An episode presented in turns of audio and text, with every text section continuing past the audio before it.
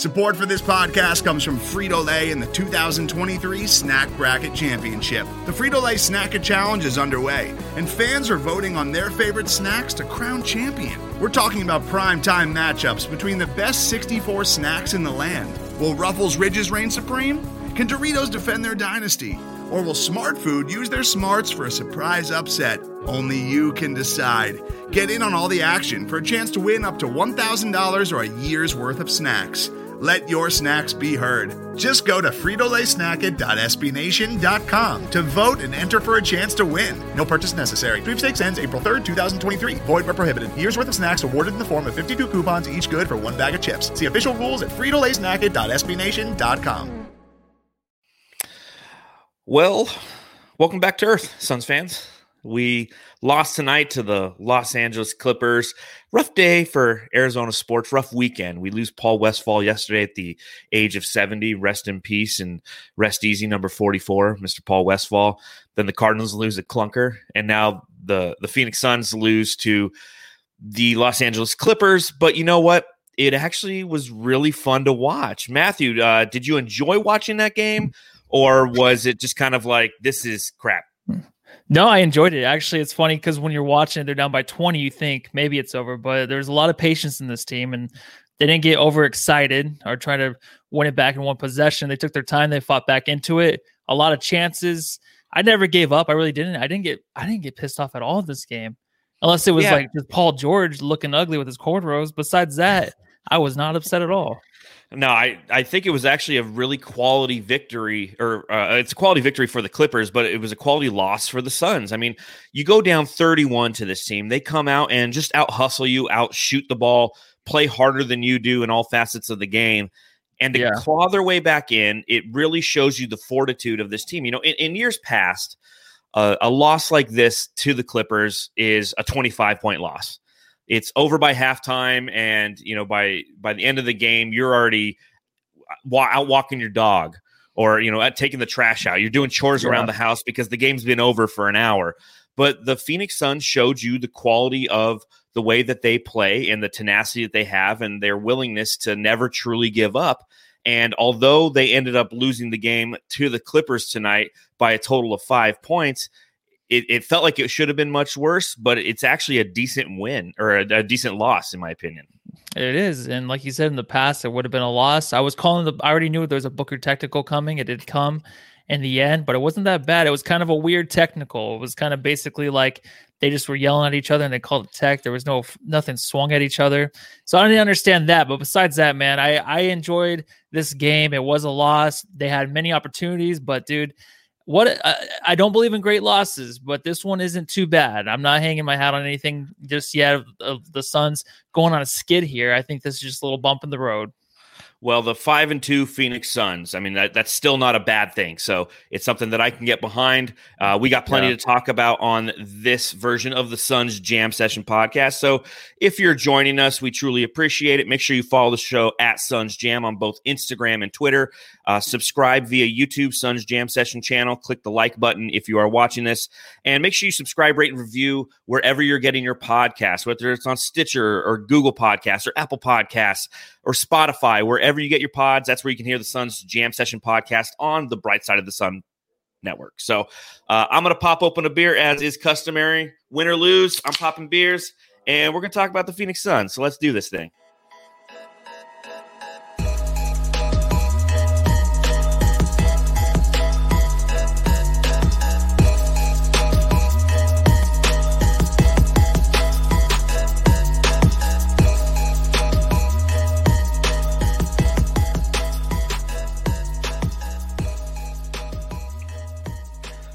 So, as Matthew mentioned, there's really no such thing as a good loss, but losing by only five points in the Clippers in a game in which you you you know they were down 31 and it at one point felt like it was you, you weren't going to be able to come back from it. I'll take it. I'll absolutely take it. You know, I guess my one burning question for you, Matthew, is you know the Suns really took their first punch to the gut this season. How do you think they responded? I think they responded well. It's crazy because I think the whole team as a whole, they couldn't get the threes to go down, which was fine, but they're very selfish in the way where they're going to keep jacking them up, especially Saric. And I think that Cam Johnson did too as well. And he came back and they started draining him. This team just didn't give up, dude. And it's very cliche to say that they didn't give up, but they just didn't. And it's it's very weird to see a Suns team play like this, not get too hot headed, not yell at each other or anything like that. It's like they were down quick by 20, 22 points because of Paul George could not miss a shot. And they knew that. They're like a few adjustments here or there, and we can get back. So I'm very happy that they they made an effort and they stuck with it this game. I, I completely agree. And you look at how this game started, and it was really kind of almost like watching the Phoenix Suns. I mean, the Clippers were playing like the Suns have done up to this point in the season. They were hitting three point shots. Their second team was out playing our second team in that first half. And as you mentioned, Paul George was going absolutely crazy. Uh, before the first timeout in the game, they were four for six from downtown. So they came out firing. They have the length. They have the shooters on the team who have the capability to knock down those shots, much akin to the Phoenix Suns. And when you couple the way that the Clippers came out and were shooting the ball with the sloppy uh, play that the Suns, you know, were displaying, it was a recipe for disaster right off the bat. You know, there was turnovers, there was lazy rotations on defense, and after the first quarter, we were already yeah. down 13 and it was like, "Whoa, what just happened?" And you look at that first half for Paul George, he had 14 in the fir- in the first quarter and 22 in the first half. I mean, how unstoppable was he tonight? He was unstoppable. The thing that I really questioned was how come Mikal wasn't on him? I know you want him on Leonard, but Leonard even you saw at the end of the game, he could not get anything to go down. I don't know if it's that mass that just irritated the crap out of him. It has to be. Booker trying to guard. I know Booker played pretty decent, but Booker is shorter. His arms are a lot shorter than what Mikal is. Mikal would actually put up a little bit more of a fight against George. But when you have an all star like Paul George going off, usually there's not much you can do. But what you can do is put your all defensive team guy on him and see what happens like I was gonna ask you, was I missing something this game? Was I missing something from uh, what they wanted to do with Kawhi and just have you know just have Mikal on him the whole time? Why did they not make the switch and put Mikal on George and kind of stop it? Just put a little bit of a speed bump there for George. Was there something I'm missing there? No, I mean, I, I feel like the game plan coming to this game was you're going to have Booker. I think B- Booker was primarily on George, right? Yeah. Yeah. yeah so was. Booker primarily on George, and Kawhi was the threat that they felt. And like you said, I mean, once he he played the first possession or two without that mask, but then Leatherface, as everybody was calling him, you know, that nod to Silence of the Lambs. yeah. Uh, but once he put that mask on, he didn't look very comfortable, and they kept Kawhi. Uh, I'm sorry, Mikal on Kawhi. And I, yeah. I, really didn't see that switch. I know that when there was some uh, switches late in the game, it was Crowder and he was trying to get Da on him. I mean, so so the Clippers were trying to do what a lot of teams have, you know, do in the NBA period, and that is create switches for mismatches. And with this lineup, there really isn't a lot of deficiencies with our defense that that creates switch mismatches. Switch mismatches. Wow, you try saying that. Switch mismatches. But at the same time, Booker on George is a mismatch. He's way taller. He's uh, his offensive game is just too much for Booker to handle. And yeah. I feel like it, it didn't matter because there were some possessions where Mikal was switched onto PG thirteen, and he was just having one of those nights, man. And the, the guy came here to cook.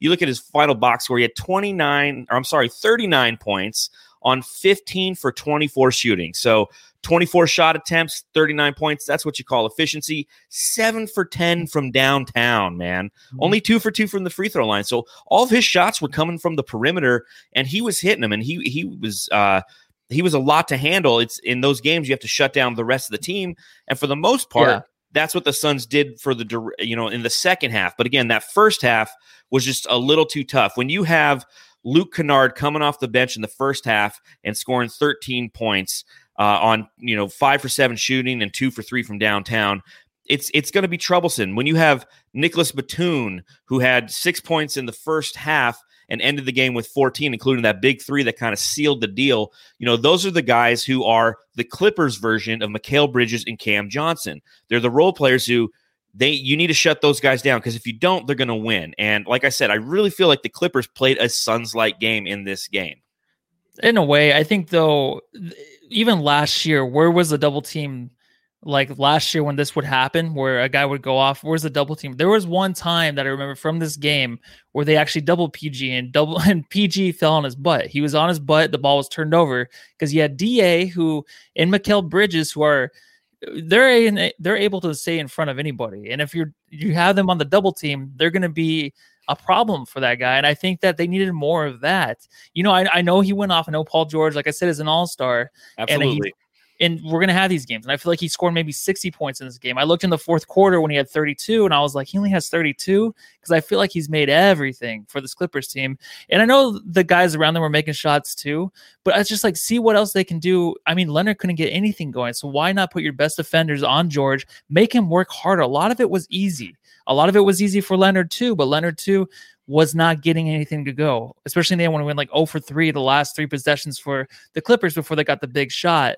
But besides that, I mean, you have these guys on the court that I want them to throw up 20 or do something like that. Make them, you know, don't leave them wide open, but make it hard for them. I, I think the Suns play good defensively one on one, but I just I wanted to see more of the double team. We didn't get that. Well, I feel we got some double team in that second quarter, and the Suns got burned. I mean, that's why those three pointers were dropping with such continuous. It was raining down fire from downtown because when Paul George started cooking a little bit, they'd start to throw a double. I wouldn't say a full double team, but they'd start cheating towards him. And next thing you know, it was pass, pass, and wide open. I mean, that's where I was saying they were sloppy on their defensive rotations. It's because there was a couple plays where Crowder found himself cheating towards the paint in an effort to make up for uh, somebody who had gone to the other side to guard PG thirteen.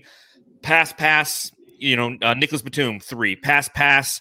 Uh, Luke Kennard three. So you, I mean, the first half alone, the Suns had shot three for 17 from downtown, where the Clippers were 10 for 20. So, I mean, the shots that they were getting, a lot of them were wide open. If it, if it wasn't PG 13, it was a lot of wide open shots in that first quarter or the first half. I'm sorry. Then from mm-hmm. there, I really feel like the Suns began to focus on their perimeter defense and almost stay at home a little bit more because, like you mentioned, they are a good team one on one. They're le- they're they're they have the length, they have the quickness and the lateral movement to stop anybody who wants to make a drive. And once they started to do that, then they started to force a little bit of the turnovers, and then it really became more of a Suns type of game. Yeah, exactly. And then what you really had to look out for, and I love when Eddie Johnson does this, where it's like the points game, where you you get down, but just don't focus too much on getting it all back right away. You know, make it like when they're down fifty to twenty four. You know, like make it so that when you go into the half, you're down by fifteen or else when you go into the third quarter or the fourth quarter, you're down by seven. They they did that in a way where they got down by 15 going to the third, and they got down by seven going to the fourth. Like that was kind of nice. Like they can close out the halves, the half, and then also the third quarter very well. And I think that that was something they really focused on. I love doing that because I wrote down on my notes too. I'm like, if you get down by 12 to go into the halftime or 15 by the halftime, that's perfect. That's what they did. And then if they can get down by um, 13 or sorry, by 12, I was thinking that'd be fantastic. But they got down by by seven going into mm-hmm. the fourth quarter. So they exceeded those expectations. It was just a tough way for them. It was it was tough in a way to where they would get close. They got down by two once uh, did they get down by one? Was it? Did that happen once? I feel like it was two was the closest, and then they I think, would. I think they got it down to a one point game. Was it a one point? And then I the Clippers so. pulled back. So I mean, the opportunities were there, dude. But th- I like the way they played and they closed this team. Really, they they pulled it together. They made it a close game, and you don't expect this really. It's like kind of like last game where they had to barely close out a team and like the next step is to be behind against a really great Clippers team and then try to close it and get the win. But then after that, like they didn't. So then maybe the next time they play a tough matchup like this and they're down by 20, they can close it out and get the win. Yeah, and it's again, it it tests your grit, it tests your fortitude, your intestinal fortitude, which seemed like CP3 got his intestinal fortitude uh, checked when he baited Paul George into that one foul and he took one right in the junk. Um, but it was yeah. uh, it, it, was really nice to see, as you mentioned, you know, the way that they closed quarters. That was a, an issue that we had in the third quarter when we played our last game against Denver was we didn't close it correctly. And they closed the second on a 15 to 4 run and the third on a 14 to 4 run. So, and then mm-hmm. like you mentioned, they were down 7 entering the fourth. You know, when you're down 31, you could hang your head. You could sit there and start to look towards the bench and just go, "You know what? This ain't our night let's uh, let's get some subs, some playing time in here, and let me get some rest because I know we have another game coming up. It's a long season, but this team didn't do that. And again, it's one of those yeah, things where we really need to appreciate the type of squad that we're watching right now. Uh, I see that the the chat's popping off. I'm gonna, you know, uh, as always, thank you to all the jamsters who are joining the Suns Jam Session podcast to watch this along with us. Um, Raymond Gonzalez in the chat says, "Hey, we would have never come back in the past. Way to keep their heads up, right, Matthew?"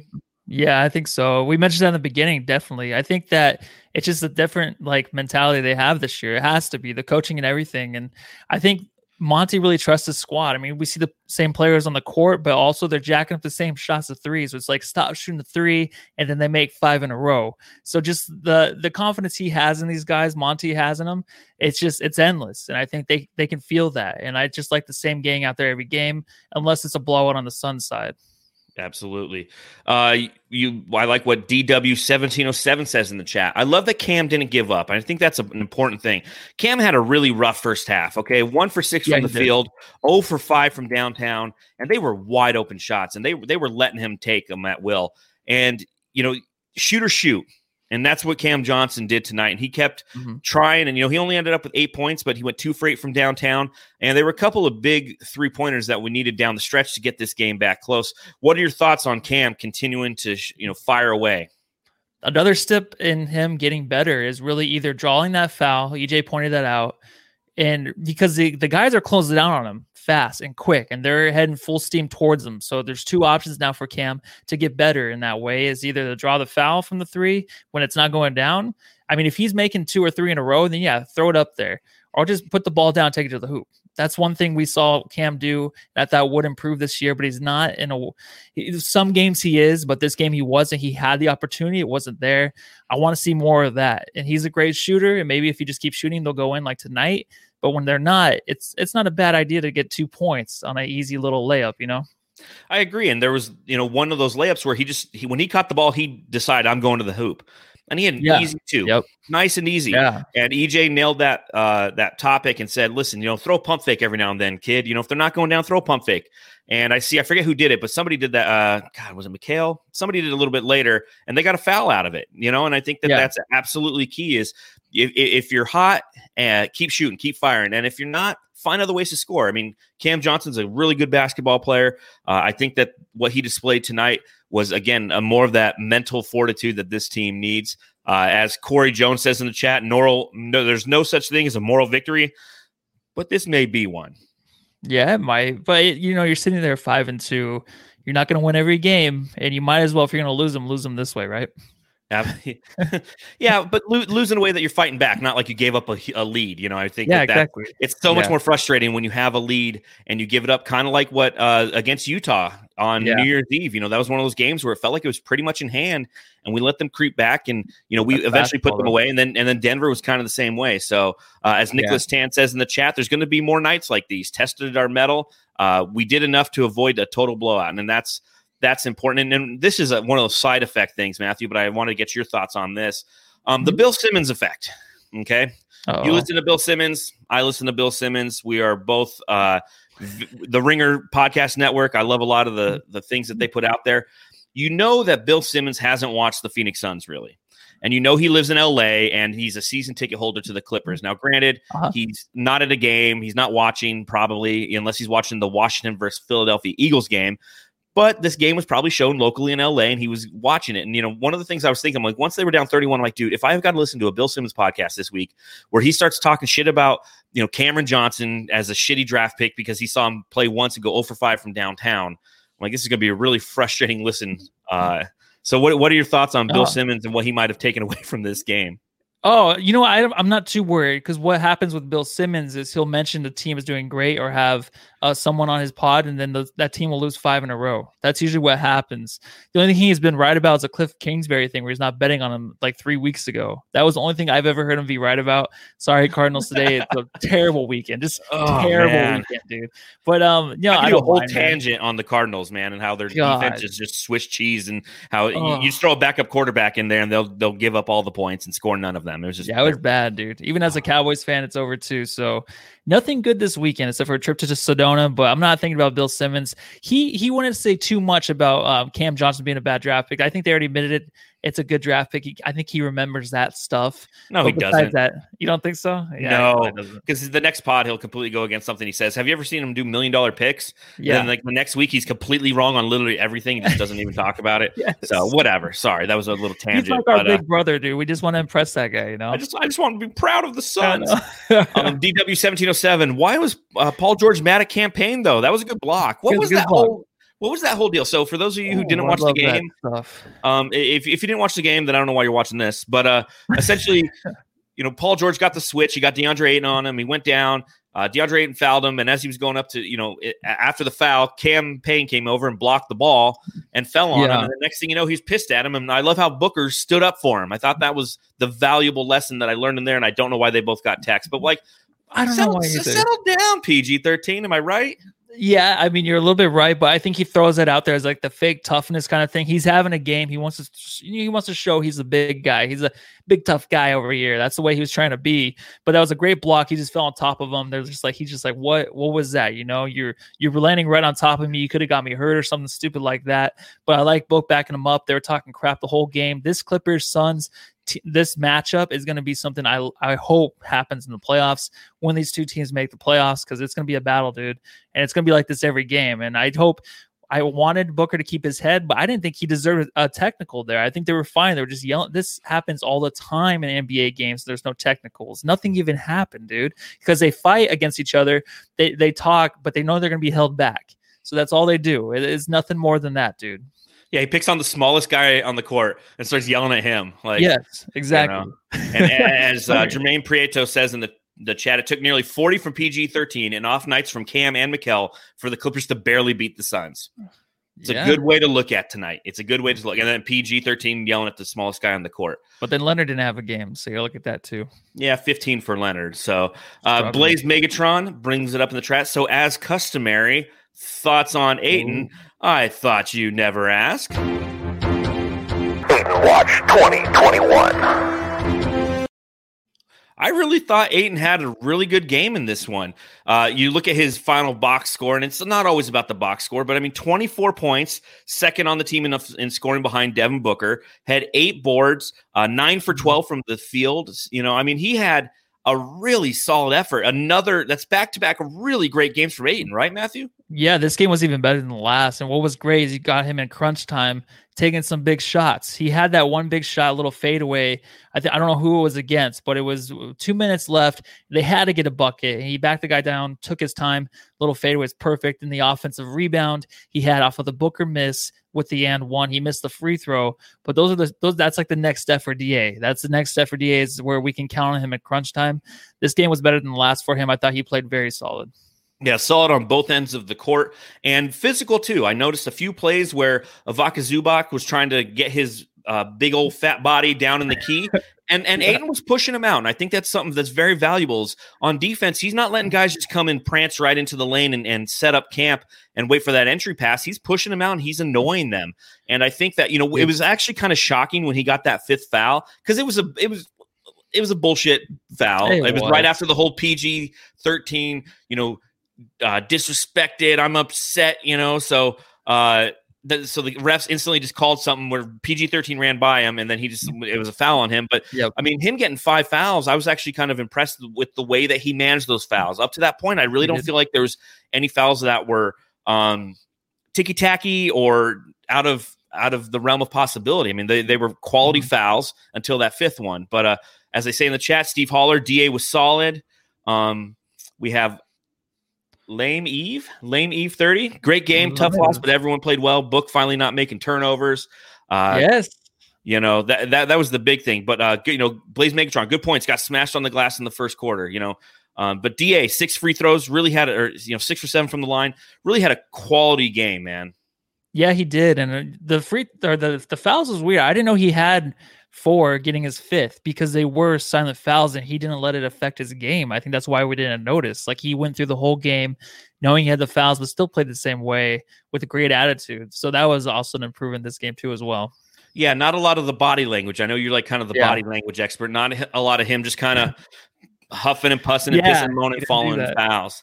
One thing I also noticed, and I, I've seen a few people kind of talk Mhm. about this on Twitter the past few days, is Crowder's ability to get Da the ball. And I noticed Yeah. a couple plays where he had, you know, Crowder's not somebody who necessarily thought coming to the Suns was going to be an elite passer. And I'm not saying that he's an elite passer, but the way that he provides that ball down to the paint to DeAndre Ayton has been really helpful this year to help to DA's game and getting the ball in the right spots. Because it's one thing if you're trying to pick and roll, which, like you said, I mean, the whole NBA is pick and roll these days. So you have a lot of defenders who are used to defending that play. But when you're spitting the ball around the, the perimeter of the court, and next thing you know, the guy can, has the ability to get it into the center really quick, it can create a lot of opportunities and mismatches. Uh, have you noticed that at all? Yeah, I have. Actually, we noticed it like right away in this game. He got DA like his first two assists and the first two buckets were from Crowder. It was basically like the Clippers didn't know it was coming. That's why I think that we didn't know it was coming either. So he kind of got DA in a role in this game. I thought he got him a little bit of confidence going into the into the game. Um, so I I didn't notice that, but I think that adding that to Crowder's value is even more because I think what he only had the two assists. Yeah, two assists and six points. So just those two assists got DA rolling and helped the game out tremendously, right? Uh, absolutely. And as Blaze Megatron says in the chat, you know, Ja- James Jones and Monty want connectors, and that's what Jae Crowder's doing. Is he's helping Yeah. connect that offense. You know, and again, I mean, this is a, this is a game where it felt like it was over before it started, and this team found a way to Mhm. battle back in. One thing that I noticed was CP3, the way he started slowing that game down in the third quarter. He was starting to draw fouls and get and begin the mental game against the Clippers. You have Lou Williams over there talking all the smack that he normally does. So CP3 just started drawing fouls and trying to get the Suns to the free throw line and doing those things that a veteran truly does rather than feed off the emotion of being so far behind and and you know with every shot that you make there's an emotional boost and with every miss there's you know mm-hmm. an emotional letdown just going slow steady eddie and doing the little things right to put his team in a in a position to win and they were put in a position to win tonight i mean it just came down to they missed some shots at the end and the clippers Yep. made them Yeah, and CP3 had one of those shots where he took last game where he hit the big shot. It was the same shot. same shot And and he just missed it to get him back in the game and to tie the game up, get him closer. Like he missed a couple big shots, but besides that, he he's it was a silent leader tonight. And on the boards too, the team rebounds were just tipped to him almost every time at the end of the game. I felt like when they're just trying to get the ball out of there against Zubac, like everything was tipped out. And then uh, usually Chris Paul was there to gather it, or someone else was there to gather it and hurry up and go down the court. Booker was also there too on the, the end of those rebounds. So I like how it was a team effort even more. I feel like it was like all five guys trying to get boards, especially when DA was out. But Chris Paul, not really huge on stats today, but he did. He got the team back in it, and that's all we want from him. You know, slowing things down, dude. You're right on it with that. Yeah, absolutely. Uh, you look at some of the other team stats that we had going on. The Suns ended up shooting 30% from downtown. Uh, as I mentioned earlier, their their first half was a little rough. They started three for 17, but they finished 10 for 33. So hit seven shots in the second uh, half that were, Yeah. you know, is what helped get them back in the game. You take that, you look at the three pointers from the Clippers. They shot 17 for 29, so 58% from Mhm. three point land. I mean, it's hard to beat a team that does that. I think one of the things that kind of disappointed me a little bit is, you know, knowing that this is a team that set the record for free throw percentage in a season last season. Uh, they missed five free throws. They went 23 for 28. And I felt like, Yeah. especially at the end, they were missing some of those big free throws, man. Yeah, I think Ayton he missed that big one. Booker he'll he'll miss a couple big ones now. You know, he was so automatic, but now this year it's like the only thing we have to really worry about is like his free throws now with him. And this game though, he kind of silenced us with his playmaking to where we're talking about Chris Paul really slowed things down, but I think Booker did a good job of maneuvering the ball and he was really still he didn't have his points going into the second half, but he was still trying to find his teammates, still making the correct passes, not hurrying the passes, finding the correct man, making sure the lanes are wide open. He did that in a way, and I think that helped out a lot. But his free throws, I think he needs to get back to make sure they're solid. Hopefully by like game 20 this this year, he'll he'll just be automatic to where he's like 98% again. Yeah, I mean, kudos to him. I mean, 12 free throw attempts in the game and he and he hit 10 of them. So, but it just felt like both of those two were big misses know, at, at some point, We're you know, again, selfish. I know we are. We really are. You know, he finally gets to the to the free throw line 12 times in a game, which I've been pining for. And I was going back and forth uh, with somebody on Twitter the other day about that, about how he doesn't, you know, he's fouled and they don't call Uh-huh. him. And, and it shouldn't be about respect and reputation and things of that nature. If you're fouled, you're fouled. And he- the way that he goes down and scores, he almost gets penalized because he can make the tough shots and they don't call the foul. And tonight he was missing some of those, but he was getting the foul calls. So kudos to Booker Yeah. on that. Um, I also was noticing how you know we did ended up uh, out rebounding the team forty to thirty seven, but the turnovers, man, the first half, and this is how you get down thirty one. You want to know how to get down thirty one real quick? Turnovers, man. I mean, they had 10 turnovers in the first half and they had only four in the second half. I mean, it truly was a tale of two halves with this team.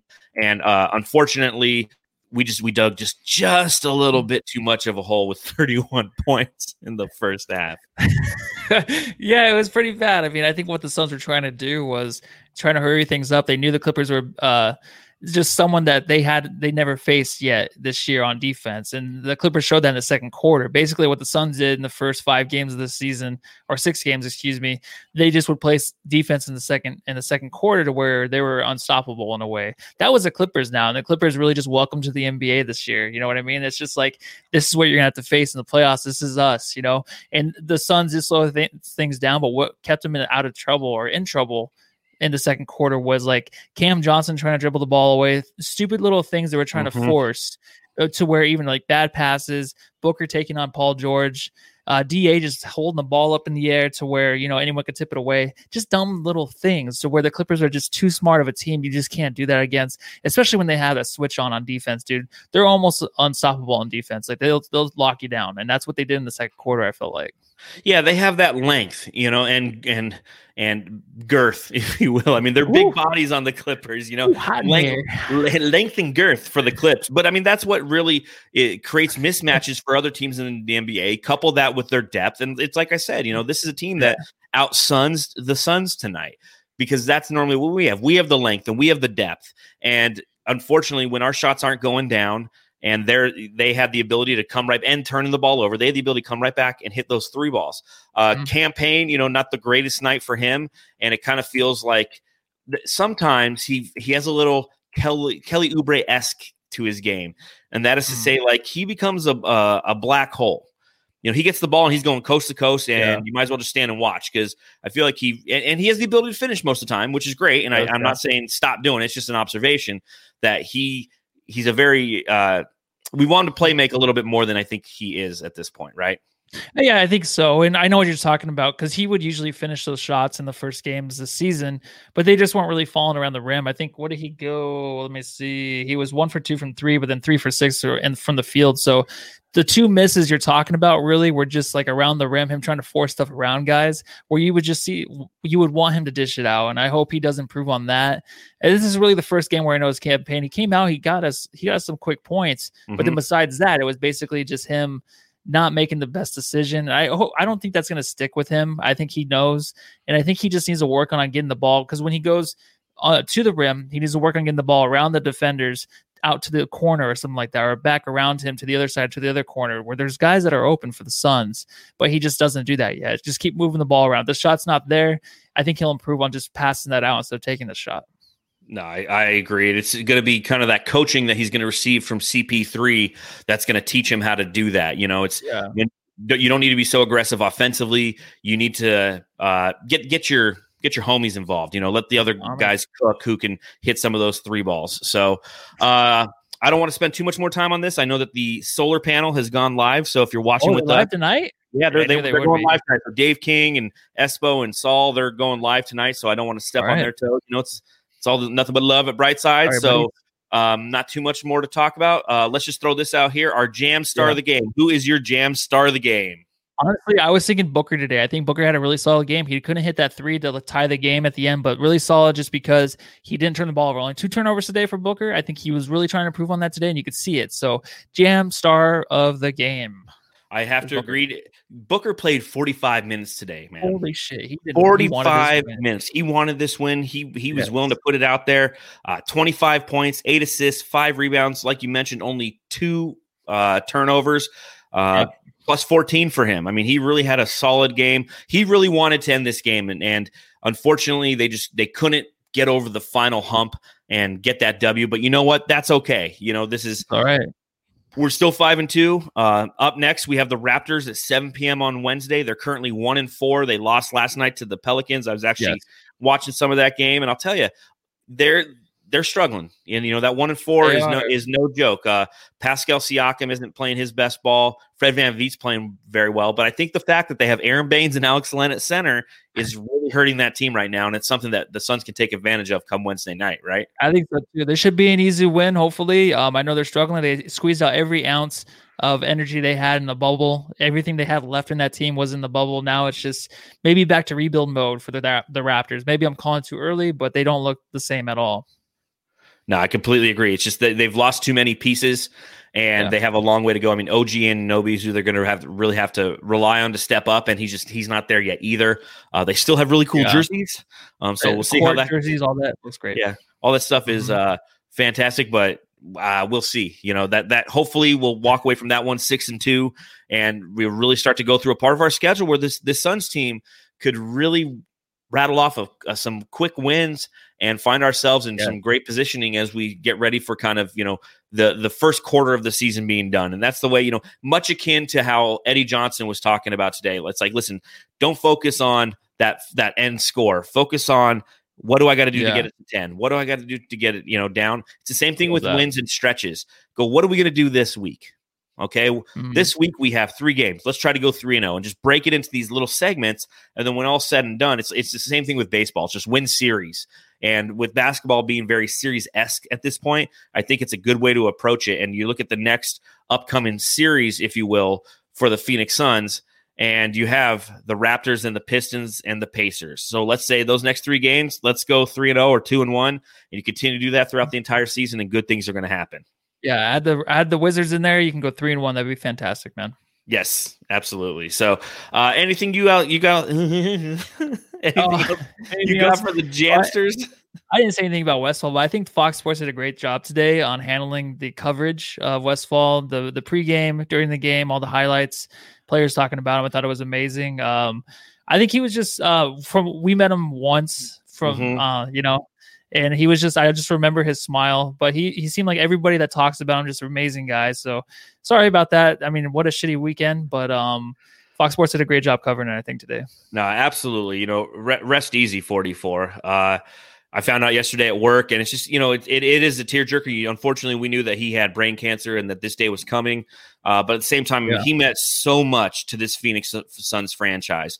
Uh, growing up, obviously, I knew who Paul Westphal was, considering he was the head coach of the Phoenix Suns back when the Barkley era occurred. And then the older I grew, the more I had conversations with my father, who watched him play in his playing days here in Phoenix. And then, yeah, we were lucky enough against the Clippers that one game uh, we went to uh, last season where we actually met him before the game. It was before the Suns honored him for being inducted into the Hall of Fame. And, you know, I had an opportunity to shake his hand and thank him for everything he had done for the Phoenix Suns and their organization. So uh, it's it's a rough day and a rough weekend for the Phoenix Suns organization, losing somebody like Westy. But you know what? Uh, the guy's not in pain anymore and he's in a better place. So God bless you. Uh, Paul Westphal, man, you were you were a quality individual in every sense of the word. So I think on that note, uh, we'd like to thank everybody for joining us as per usual. Make sure you subscribe to the podcast on uh, wherever you get your pods and on YouTube and all those fun places. You can follow me on Twitter at Suns Jam. You can follow me personally at Darth Voida. You can follow Matthew. Uh, Matthew Lissy. And uh, that's it. Everybody, take care. If you want to, head over to the solar panel um, and you can watch their live feed following this. Uh, rest in peace, Paul Westphal. All right, everyone, go home and love your family.